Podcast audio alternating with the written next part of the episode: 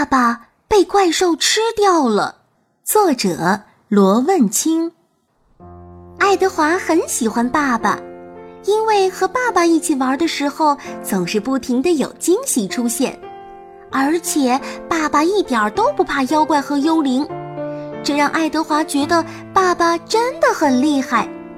可是今天晚上，爱德华有些生气，因为爸爸答应过他。今天晚上和他一起玩恐龙的游戏，可上床睡觉的时间都快到了，爸爸还没有到家。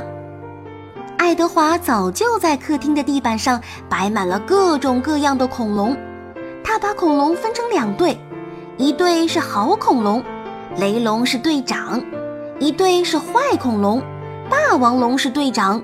只等爸爸到家，恐龙大战马上就开始。可爸爸到家的第一句话却是：“儿子，睡觉的时间快到了，准备上床吧。”爱德华失望的大声叫起来：“我不要睡觉，我要玩恐龙游戏。”爸爸的表情很严肃，他提高了说话的音量：“听话，爱德华，已经八点多了。”坐在地上的爱德华低着头一动不动，他真的有些生气了。这时候。妈妈走过来，轻轻地摸着爱德华的脑袋。爸爸，你就陪他玩一会儿吧。爱德华等了一晚上了。不行，你别太娇惯他了。不知道为什么，爸爸今天晚上说话的声音特别大。到后来，爸爸和妈妈争吵起来。你们别吵了！爱德华捂着耳朵大叫。不知道为什么。他看见爸爸妈妈红着脸大声争吵的时候，心里感觉有些害怕。爸爸妈妈一下子安静了下来，爸爸尴尬地在沙发上坐了下来，一时间也不知道该说些什么。妈妈拉着爱德华的手去洗澡，洗完澡上了床，爱德华只要妈妈陪他一块睡觉。现在他很生气爸爸，他手里拿着霸王龙在空中比划。一边嗷呜嗷呜学着怪兽的叫声，妈妈捏捏爱德华的小鼻子：“你是不是想让怪兽一口吞掉爸爸呀？”爱德华生气的点点头，然后慢慢的、慢慢的在妈妈的怀里睡着了。睁开眼睛的时候，爱德华发现自己躺在一片茂密的大森林里边。四周都是高高低低的树，草地上开满了五颜六色的鲜花，远处传来河水哗啦啦的流淌声。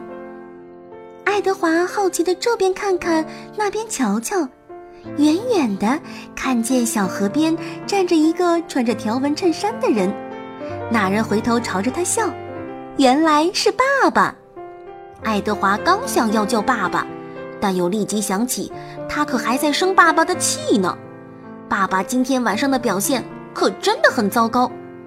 于是他扭过脑袋不看爸爸，然后他就听见不远处有怪兽恐怖的嚎叫声，嗷嗷，声音越来越近，越来越响。突然，一片低矮的树丛从中间向两边分开。一头巨大的怪兽跳了出来，大地都被震得簌簌发抖。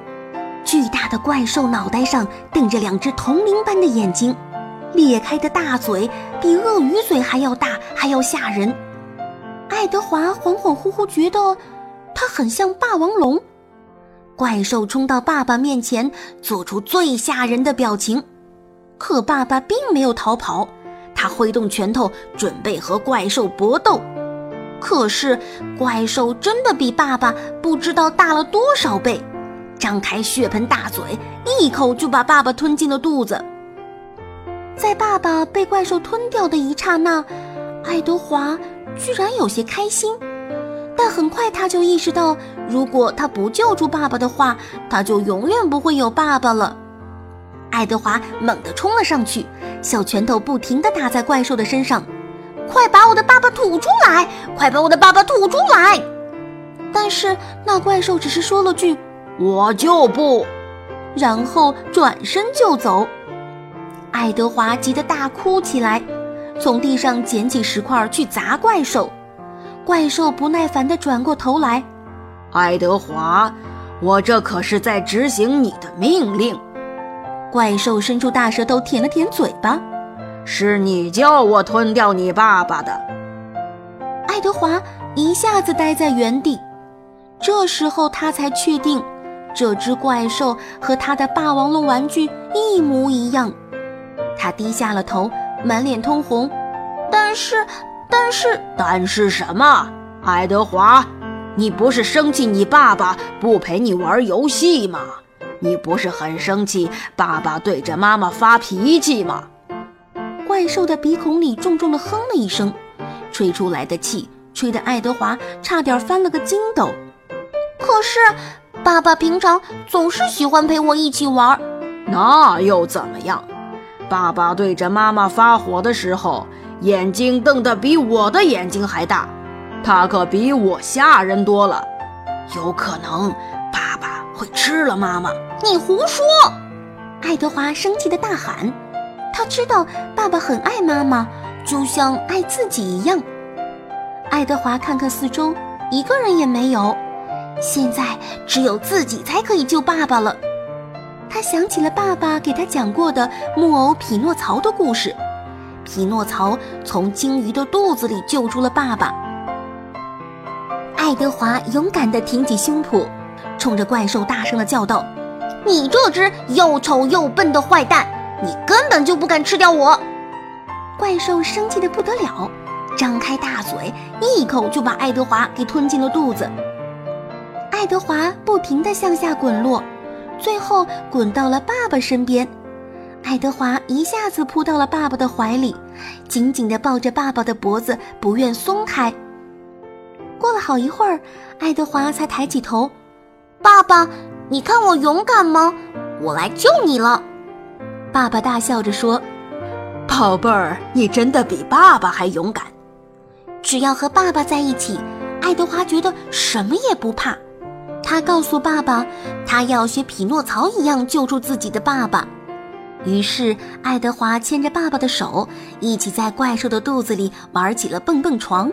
他们越蹦越高，越蹦越用劲儿。这怪兽只觉得胃里疼得像翻江倒海一样。到后来，这怪兽哇的一声，把爱德华和爸爸一口给吐了出来。爱德华睁开眼睛，只觉得四周黑漆漆的。过了好一会儿，他才明白，现在自己是躺在床上，而刚才其实是做了一个离奇的梦。这时候，爱德华听见床边传来轻轻的说话声：“对不起啦，我刚才不应该和你那样说话。”“没什么了，你今天应该是工作太累了吧？”“嗯，明天我一定早点回来。”陪小家伙玩恐龙的游戏。爱德华悄悄地扭过头，隐隐约约地看见爸爸妈妈相互依偎在一起，背对着自己坐在床边。爱德华的嘴角向上弯成了月亮，他闭上眼睛，进入了甜美的梦乡。